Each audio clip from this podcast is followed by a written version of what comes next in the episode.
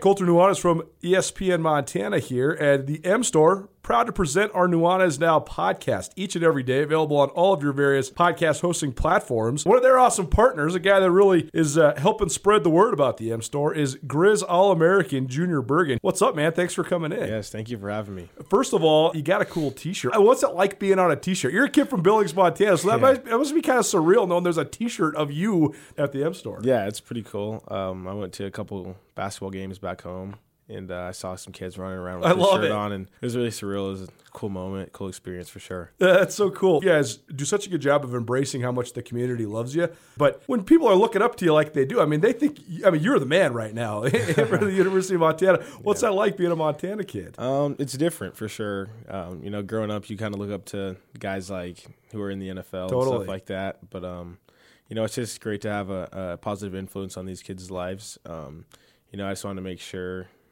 uh, I set the example and lead by example and give them someone to look up to. Go check out the M Store. They're located there at the corner of Higgins and Broadway here in the city of Missoula. And you can also visit anytime online, montanamstore.com. They have all the latest and greatest, a whole bunch of original Grizz gear. And of course, they have Junior Bergen t shirts. Junior Bergen, proud partner with the M Store, as well as us here at uh, ESPN Montana. Thanks for swinging by, man. Yes, sir. Thank you for having me. The M Store, where they're all Grizz all the time. Is Nuanez Now on 102.9 ESPN Radio Missoula. What's up, everybody? Happy Wednesday. Thanks so much for hanging out with us. Hope you're staying cool out there. Nuanez Now, ESPN Radio, SWX Montana Television, but not right now, not for the rest of the week. And we will be off from this show in general for the rest of the week. If you do want to watch in, go download that ESPN Montana app. Miss anything in the first hour of the show? All things Big Sky Conference football. Submitted our polls on behalf of ESPN Missoula and Skyline Sports earlier today, and uh, as well as our preseason All Big Sky team. You can find all of how we voted, why we voted how we did, and some other commentary about Big Sky Conference football on the Nuanez Now podcast, probably presented by the M Store, the MSU Bookstore, the Advocates, and Sportsbet Montana. Want to be a part of the show? Got questions, comments, concerns, commentary? 406 888 1029. That's 888 1029. All guests join us via the Rangitsch Brothers RV phone line. We're still trying to make sense of all of this college football realignment. So we decided to find somebody that's an, a, national expert or at least somebody that's researching it and reporting on it on a national level for this week's ESPN Roundtable. Happy now to welcome in Matt Brown. Extra points for our ESPN roundtable for the week. It's our long form conversation presented by Paradise Falls of Missoula. Matt has been covering college football in a variety of ways. You can subscribe to his newsletter uh, just by hitting him up on Twitter or by just searching Matt Brown Extra Points. And uh, I have been ranting and raving and trying to find the positives, the negatives, all of the things in between with all this college football realignment. So it should be a fun conversation. Matt's coming to us from Chicago. Matt, thanks for taking a minute for us, man. How you doing? Hey, it's my pleasure. I'm uh, I'm I'm happy to do it. This is uh, a little bit busier than I normally am at this time in July, but that is kind of the life we all picked for writing about college sports for a living. Well, it's been complete chaos the last couple years, but from a journalism, from a writing perspective, a reporting perspective, there's been no shortage of content to be sure. It's an ever changing, crazy world in college football. We've seen all these dominoes fall lately with the proposed and now pending realignments and the, the joining of the LA schools to the Big Ten. But what have you thought just broadly of, of the state of college football? Because the pandemic, national uh, or name, image, and likeness, the NCAA, all this stuff is just this crazy moving target. Uh, but for us, it's given us a whole bunch of stuff to write about and to talk about. So, what do you just think of the state of college football right now and just how chaotic it's been? I don't think it's in an especially healthy place. And a big part of that is that there's been a real failure of leadership. One of the things that's really changed over the last two years is you've had a lot of turnover. Uh, you've had turnover at the commissioner level. You've had turnover at the university president level, which has been a, a become a much harder uh, job than it's been the last couple of years for reasons you know independent of football. You've had a lot of transition with athletic directors. And so you have all this leadership attrition happening at a time when there's these gigantic existential changes happening in sports. And a lot of these new people do not have the relationships, the interpersonal relationships that a lot of the old leaders had, which then makes it, I think, a little bit easier to stab somebody in the back if you haven't been working with them for 20 years.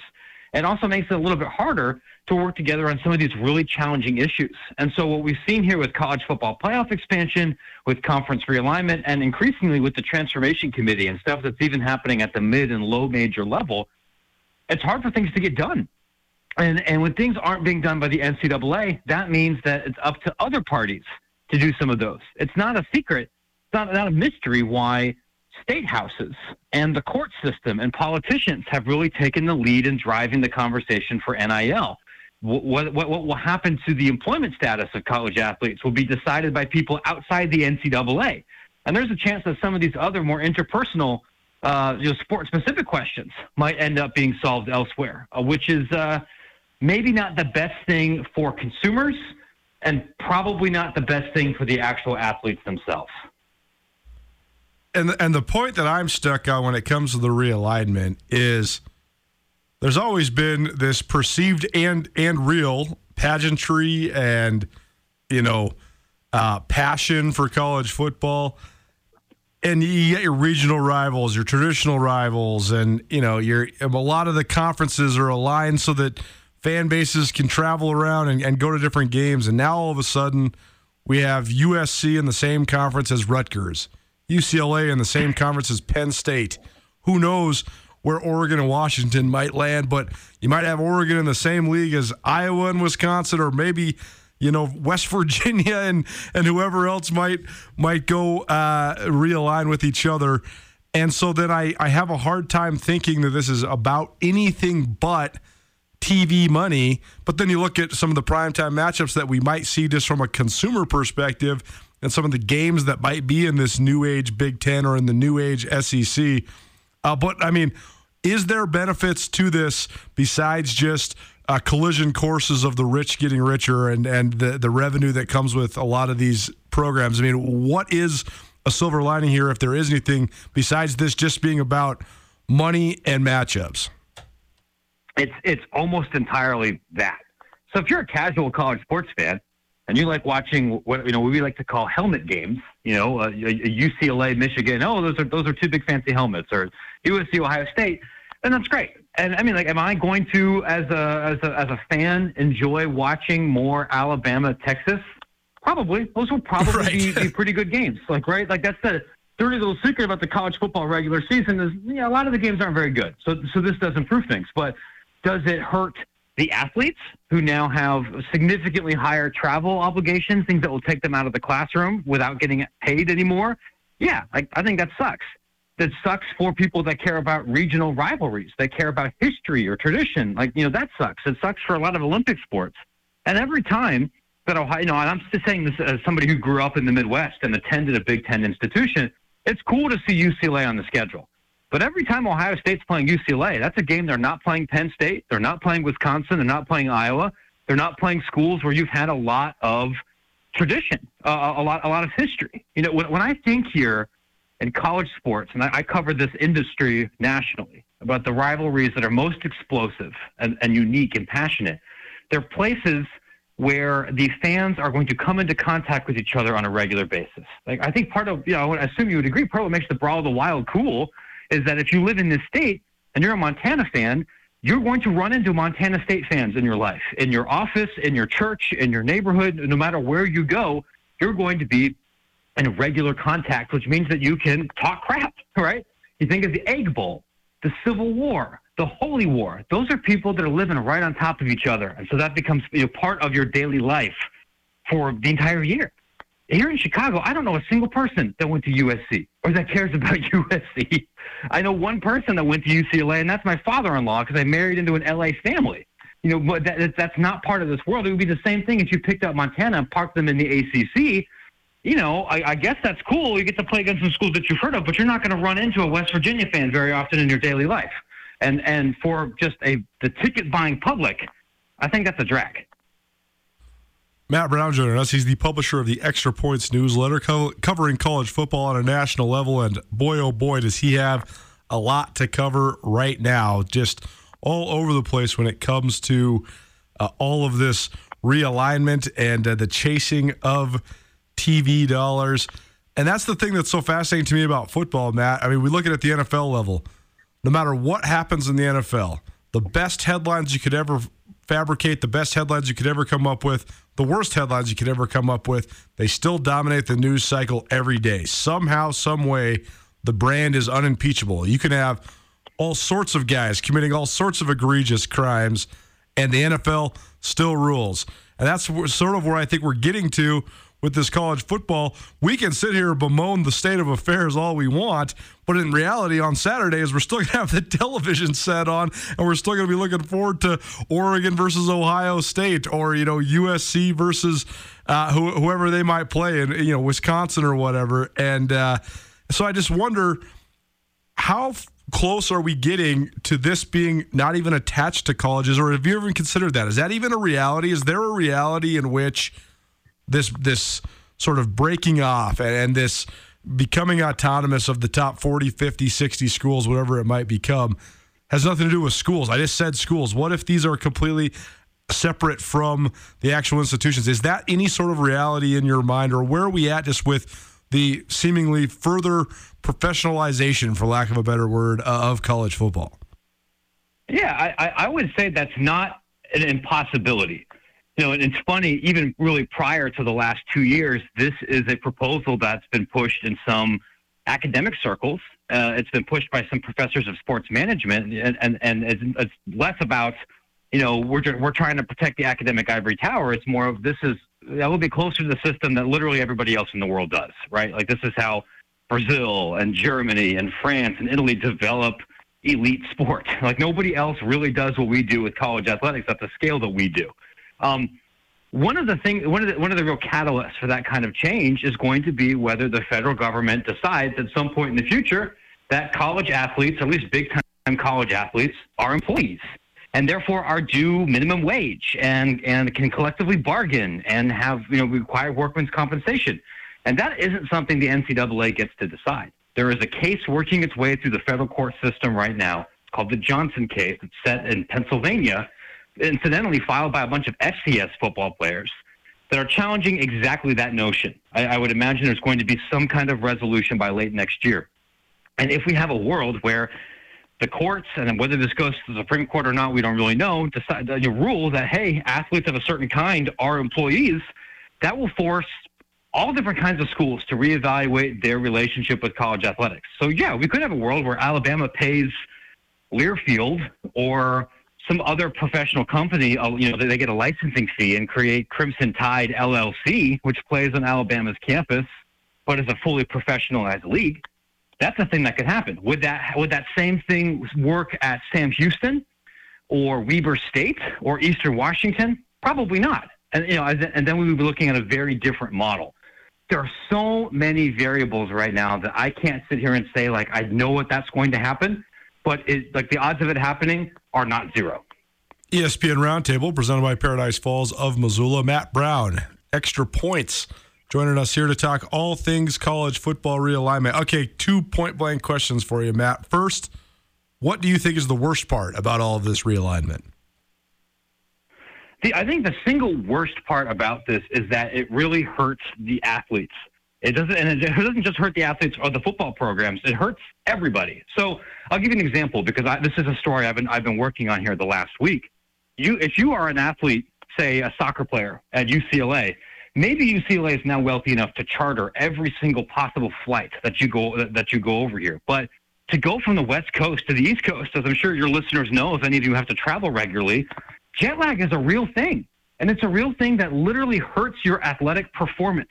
Um, and you're not, and with NCAA rules and with the financial realities, you can't do what the NFL does and travel three or four days early so you can go get your legs out ahead of you. So you're, I mean, like we should not be surprised to see UCLA like lose a road game at Maryland as a 15 point favorite, you know, very early on here, literally because of body clocks. Like, you know, if, if you sent Montana State to Delaware every other year, yeah, there's probably going to be some weird upsets there too. So, so I, I look at that as like, well, you're going you're, you're losing more class time. You're losing more time to have a traditional college experience. Your ability to perform as an elite athlete is going to be diminished and you get exactly zero dollars out of any of this. Like, I think that's a lousy trade.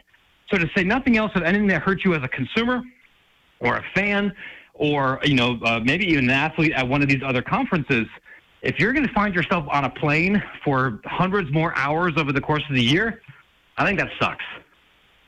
And what do you think is the best part of this? I mean, what could come of this that uh, I'm not going to say heartwarming because I think the days of college sports being heartwarming might be over unless somehow no. like a nine seed wins the NCAA tournament someday or something. But uh, what what is the best part about this? What what sort of uh, uh optimism do you have about maybe this potential realignment?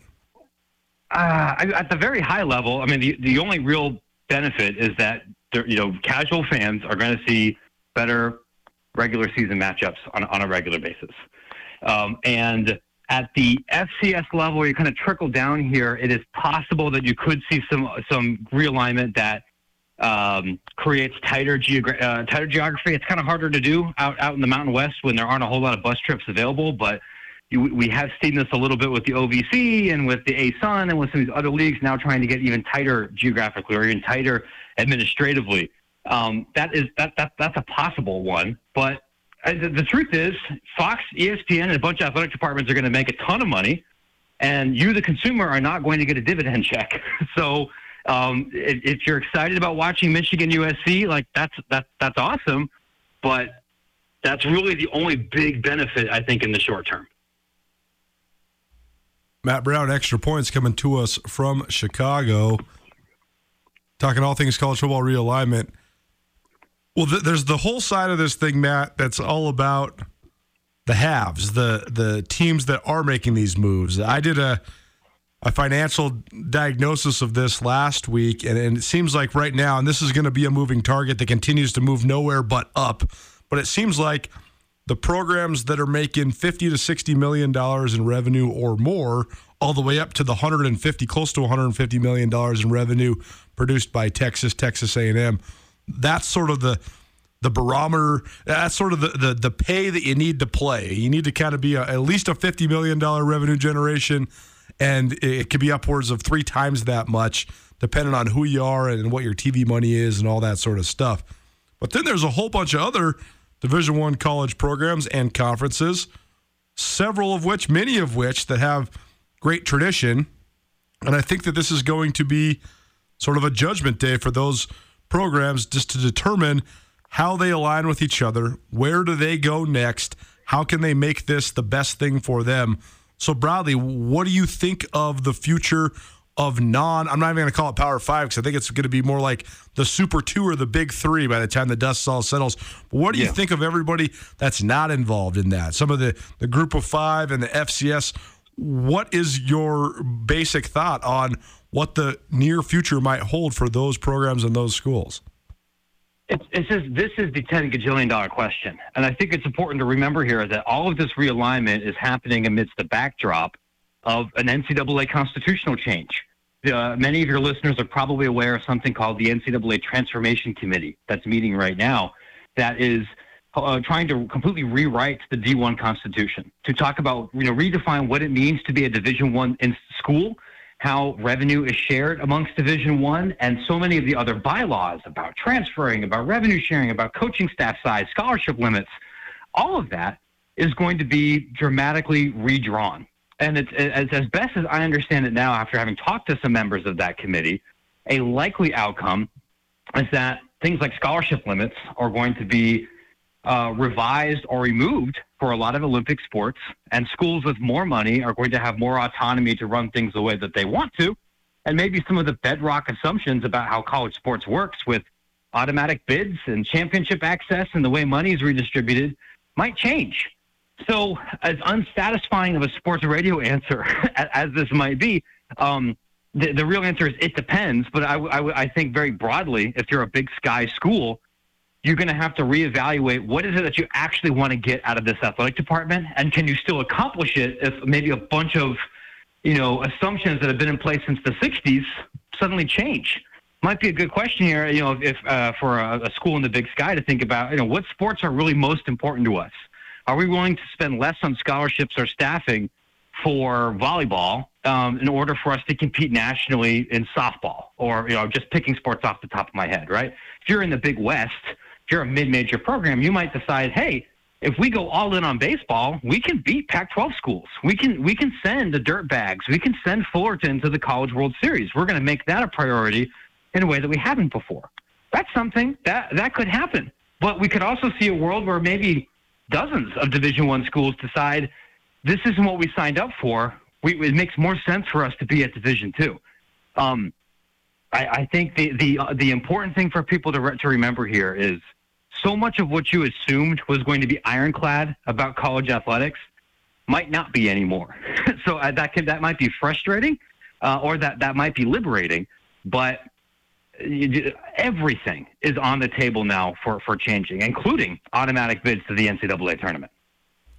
Yeah, that's the the part that is I think the hardest to palate is it is sort of a decision of what does the sport mean to your school and does that meaning outweigh the financial demands and the financial repercussions of all of it.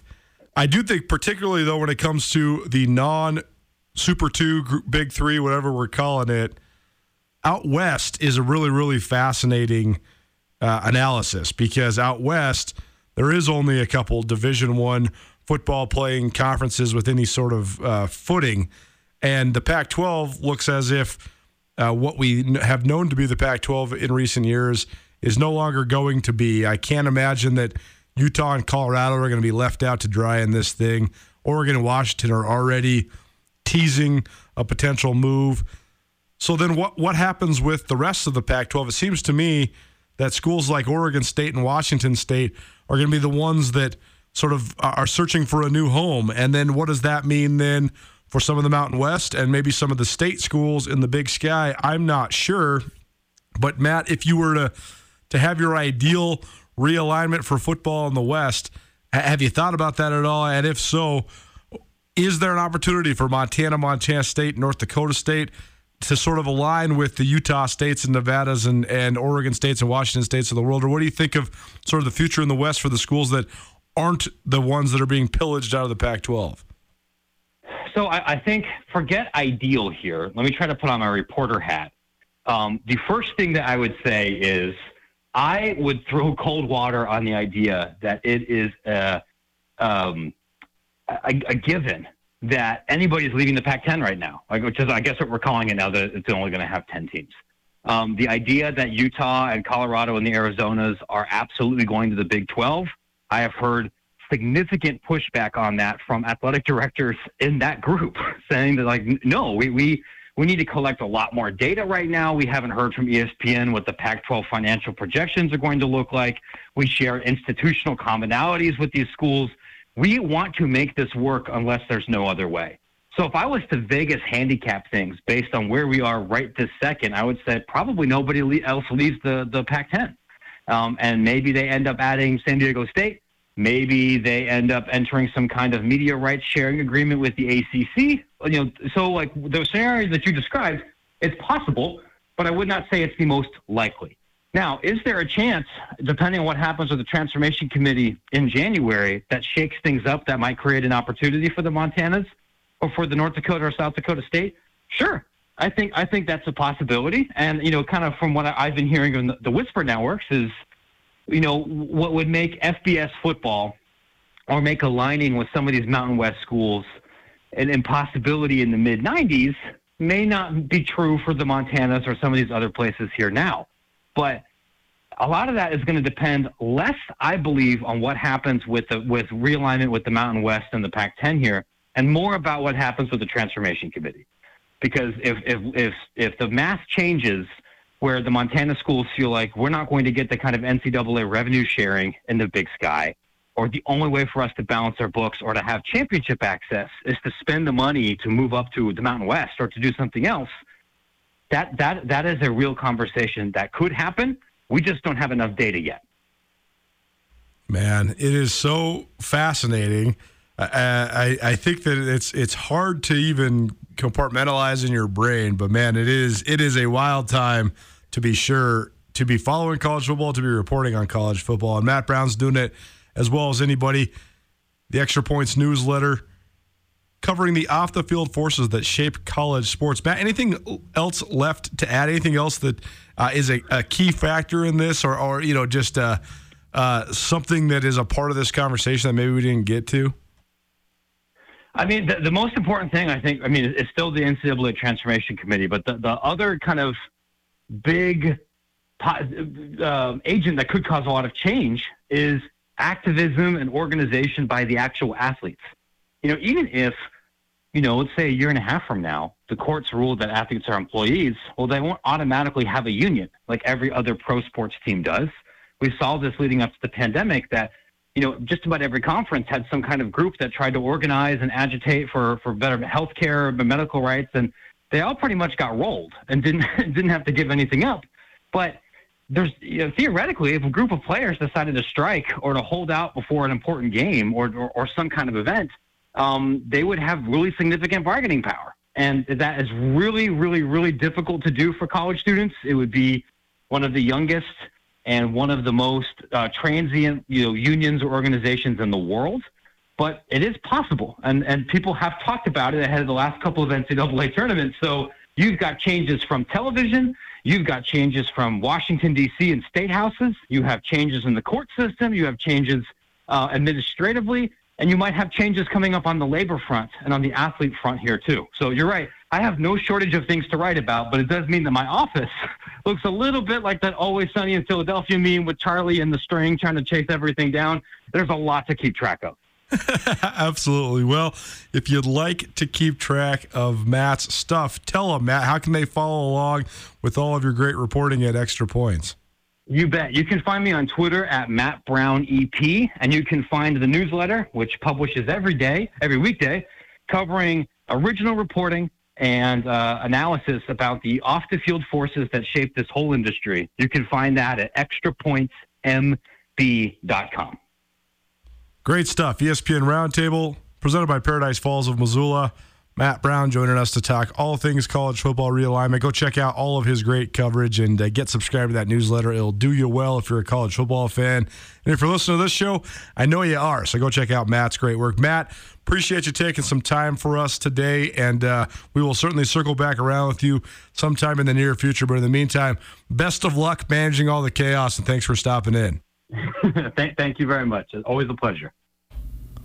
Miss anything in the ESPN Roundtable, you can find it tomorrow during the noon hour here on ESPN Radio or all, always on the Nuanez Now podcast. ESPN Roundtable proudly presented by Paradise Falls of Missoula. Paradise Falls, 30 big screen TVs, breakfast, lunch, and dinner. Great gathering place for family and friends. Go check out Paradise Falls, 3621 Brook Street in Missoula. How about some NFL talk to send you into your weekend? I don't know if you're on your weekend yet, but I'm about to be. We'll have some fun talking around the NFL division by division.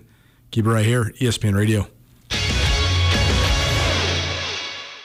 Are you having a bad day? Did you get hurt and it wasn't your fault? Are you in trouble? No matter what has you down, you can take action and help yourself by letting Schulte Law Firm help you. Schulte Law Firm litigates injury, criminal, and civil matters, providing expert advocacy in any situation. Here with Dwight Schulte from Schulte Law Firm. When it comes to criminal defense, what's an example of why someone could or should call Schulte Law? Criminal defense happens on somebody's worst day, you know, and it doesn't mean that someone's a bad person. We all make mistakes mistakes. We all make choices that maybe aren't the best choice, and that can lead to dramatic consequences in somebody's life. So we're really focusing on personal injury and criminal defense. We do a lot of different areas of the law, though. We have a strong background in real estate. Um, we handle family law for clients, ton of mediations. The ultimate reality is is that people have bad days and that's when you need our help. That's when you need to call Schulte Law Firm because we know the players, we know the game. We can put people in the best position to achieve the outcome they want. If you've had a bad day, visit jschultelaw.com. ESPN Missoula Sports Center. Montana State Amateur Golf Champion has qualified for the 122nd United States Amateur in New Jersey next month. Hello, I am Colter Nuanez. Joey Lovell, a Bozeman product who recently was hired as an assistant for the Montana State women's golf team, shot back to back rounds of 69 at Old Works Golf Course to qualify for the USAM. Last summer, Lovell rolled through Canyon River Golf Club in Missoula on the way to his first state am title. He finished four shots ahead of Nate Smith this year. Smith, a former Duke golfer who had not played competitively since 2004, took the other qualifying slot to the U.S. Amateur, which will be played August 15th through the 21st at Ridgewood Country Club in Paramus, New Jersey. Over the Independence Day weekend, the Montana Grizzlies announced football kickoff times for the fall of 2022. The Grizz will play just one night game at home. And last weekend, Montana State announced its football kickoff times as well. MSU opens at home against McNeese State on September 3rd with a 6 p.m. kickoff. Home games against Morehead State September 10th and Weber State October 22nd kick at 1 p.m. MSU's ESPN National TV game October 1st against UC Davis kicks at 8:15 p.m. MSU's home date against Idaho State kicks at 2 p.m. and its rivalry game against Montana on November 19th kicks at noon. This ESPN Missoula Sports Center is brought to you by Selway Armory. One, two, three. is now on ESPN Radio. British Open starts tomorrow at St. Andrews Golf Club. Bryson DeChambeau allegedly hit a six iron 310 yards today. it's just so stupid. They uh, got the course real slick. They're saying they said they called it a, uh, a racetrack, I believe. So could see some some uh, some low scores there from the uh, the Open Championship, the final major of the year. We'll have updates for you on Monday. We won't have any updates for you tomorrow or Friday because this is the last half an hour of Nuanez Now for the week. No show tomorrow or Friday. Uh, playing in a big golf tournament, so very excited for that. And we'll have golf updates for you on Monday. Let's talk some NFL. We were going to have our main guy, Raheem Seabrook, in studio, but he had some stuff come up. So I switched to the NFL into the end of the show so we could ride off into at least my weekend uh, with some fun. So we're just going to go division by division, just uh, an interesting storyline that pops to the top of your head. So we'll start out west, the AFC West. And I think that the battle for the alpha dog quarterback in the AFC West, because of the addition of Russell Wilson and the progression of Justin Herbert, is the most interesting storyline uh, in this division. I, I expect it to be among, if not the most competitive divisions uh, in the NFL. And uh, I think that some of the only competition it has for best division comes from the NFC West. So we have an opportunity to see a lot of, of great teams out in the West. And the defending Super Bowl champion, the Los Angeles Rams, resides in the NFC West too. So, I mean, I would say coming into the year, some of the top Super Bowl contenders include the Rams um, as well as the Kansas City Chiefs. So there's a lot of good teams. I know the, the Chiefs are technically in the Midwest, but they're in the Western Division. But I think that there's a lot of good storylines coming out of the West. And I think that the NFL has so long been dominated, like throughout its history, by the non-Western divisions. And, you know, that's why it was such a uh, revelation when the San Francisco 49ers were winning championships in the 80s. They were kind of the first true West Coast team to break through. But now there's all sorts of um, powerhouses in the West. And I just think it's such a stark dichotomy to what we see in college football, where the middle and the bottom right part of the countries are the dominant leagues, and in the NFL, it's the teams out west that are the best leagues. In the NFL, of course, it's cyclical. I mean, the West will be uh, yeah. down again in a couple of years just because the the salary cap and the way that works. For but sure. yeah, I mean, this year it's going to be spectacular. I mean, Bill Barnwell did a great piece about this on, on ESPN.com, but the, the AFC West this year might have the best four quarterbacks of any division in NFL history. Ah, interesting. When you're talking about you know, Patrick Mahomes, Justin Herbert, Russell Wilson now in Denver, Derek Carr is a pretty good quarterback He's in, good, in Las sure. Vegas, and And you had a say, better year last year, yeah, here and, and and now he's got Davante Adams, his former college teammate. That's right. I mean, none of those guys are bad, and, and two of them, I think, in, in Mahomes and Herbert, could be the best quarterback in the league if they play to their potential. Here's a stat for you, Colter. When we fold the NFC West in, just looking at the standings page from last year, Yeah. eight teams in those two divisions, seven of them had positive point differentials a year ago, and the one that didn't was the Raiders, and they still finished with ten wins. Right. Yeah, it's an interesting division for sure, and uh, I think the West on both sides is going to be good. But it's going to be fun for us out west to have uh, some of the premier competition in the NFL. Uh, let's talk about the AFC North. What, what do you think is the most interesting storyline in this division? Because I actually think there's a lot. But what, what comes to mind when you when you first think of this division?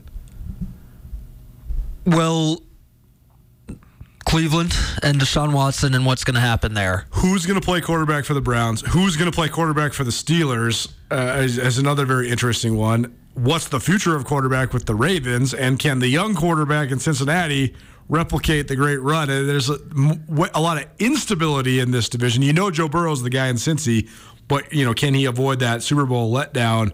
We'll see. And then the rest of the league, a lot of uncertainty at that spot and just across these franchises, which is interesting because I think you would say the two most two of the most stable franchises in the NFL, the Ravens and the Steelers, are, are sort of now both uh, paramount moments in their franchises with um, what's on the horizon with the replacement of Ben Roethlisberger and uh, the decision that inevitably will need to be made about Action Jackson, Lamar Jackson. That's right, and I know the the Lamar Jackson situation sort of hanging over that team in Baltimore. I think Baltimore is a team that's uh, will be really one to watch going into this season. I know they were under 500 at eight and nine a year ago. I think they've got a lot of potential.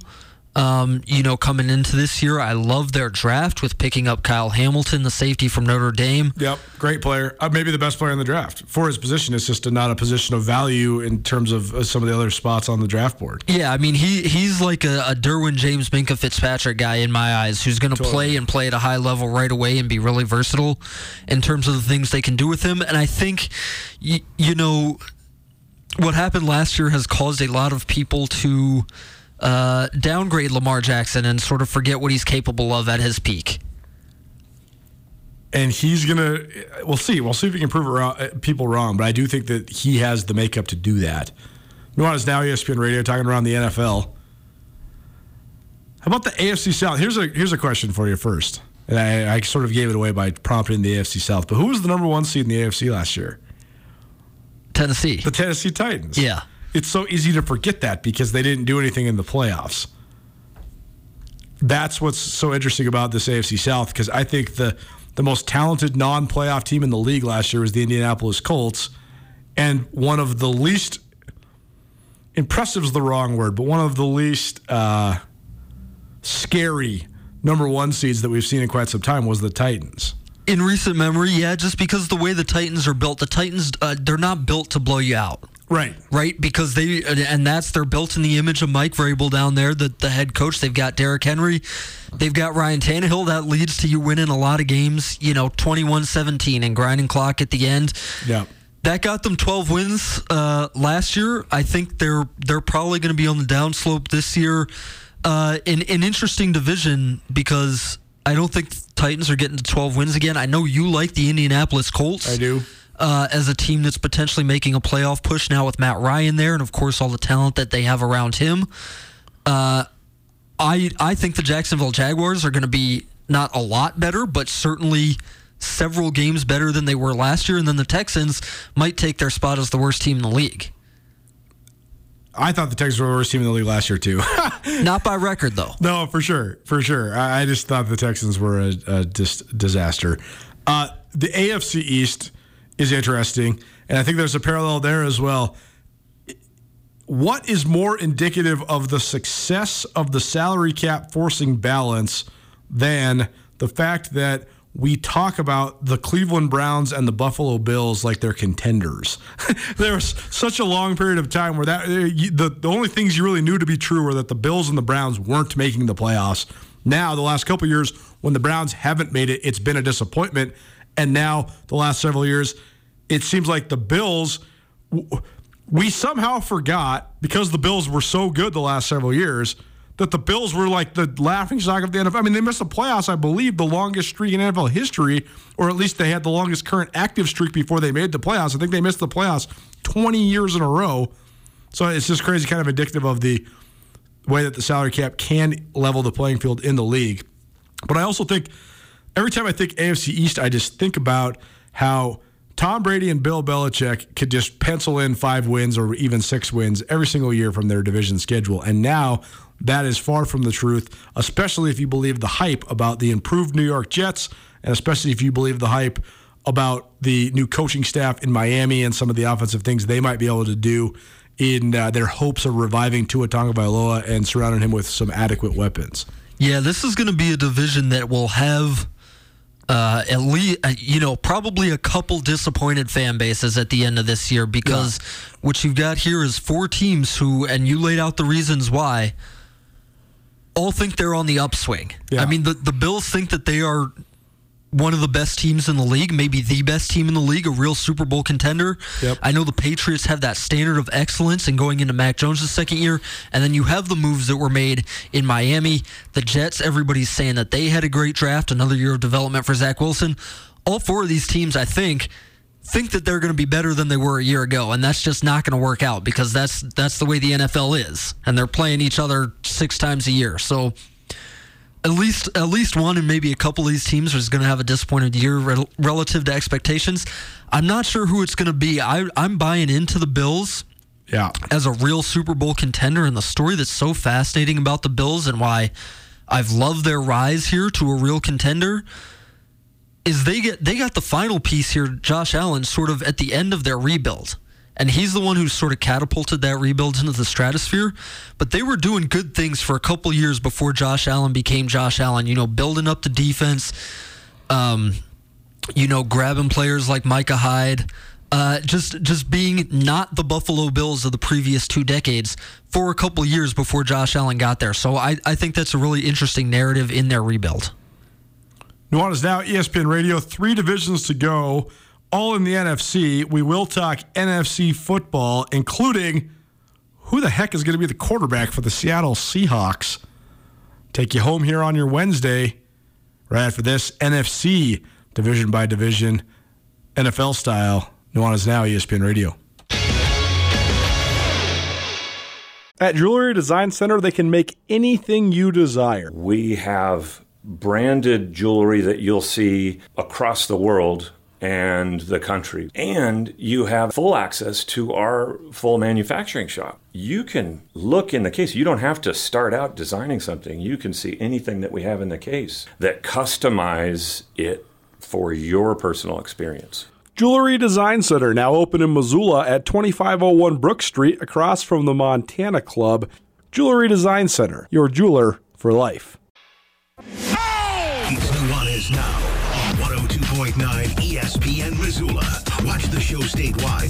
SWX Montana Television. What's up, Montana? Welcome back. Nuanez Now, ESPN Radio. Maybe you're tuning in on the ESPN Montana app. A text from a loyal listener who is tuning in on the ESPN Montana app. Who the heck's going to be the quarterback for the Seattle Seahawks? We'll do that here to finish up my week and the week on Nuanez Now. We won't be back until Monday. I'm off the next two days for a little golf action, and uh, we'll be excited to be in pretty much full football mode next week when we get back in the saddle here. The front runners for quarterback for the Seattle Seahawks, with Russell Wilson uh, out for the first time in a decade, Seattle will have a new starting quarterback. The primary contenders are Geno Smith who's been a starter at times in the NFL, a journeyman by and large, former West Virginia quarterback, and Drew Lock, who had mediocre success in Denver. Uh, but I think that it's going to be a long year in Seattle, although if Drew Lock was to somehow figure it out and you pin and you pair him with some of the good skill players that Seattle has. DK Metcalf, one of the best receivers in the league. Tyler Lockett, very good. Noah Fant, I think he could be good at tight end. And uh, ironically, their offensive line has gotten a little better. that was the issue a couple years ago, and the primary reason why Russell Wilson started thinking he wanted to leave.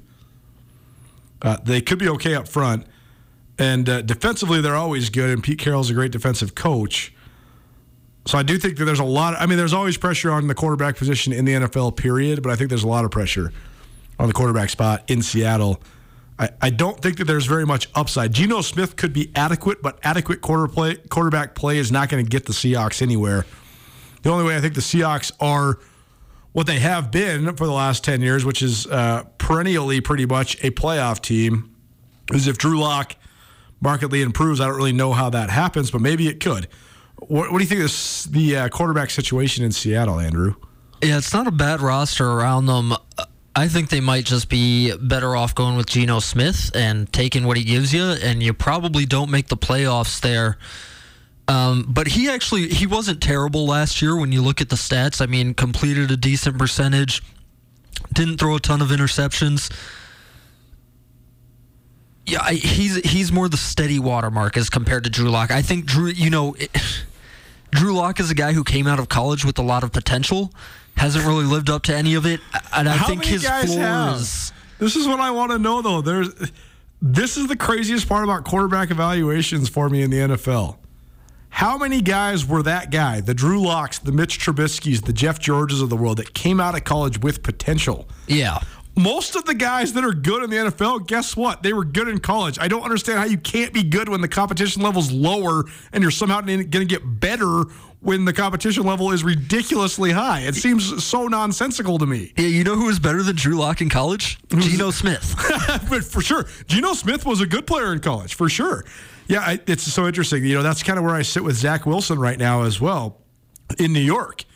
Is you know he's he's got all this arm talent, but if you're not shredding the Mountain West, how are you going to shred the AFC East? I don't really know how those those things go together, but uh, I, I do think that Seattle has been very good under under Pete Carroll, and uh, you wonder how much longer he's got as the head coach. He is the oldest head coach in the NFL, and you also just wonder who he's going to go with uh, as a starting quarterback. And again, I'm not saying it's impossible that Drew Lock takes the league by storm, but I do think that uh, it's a little bit unlikely.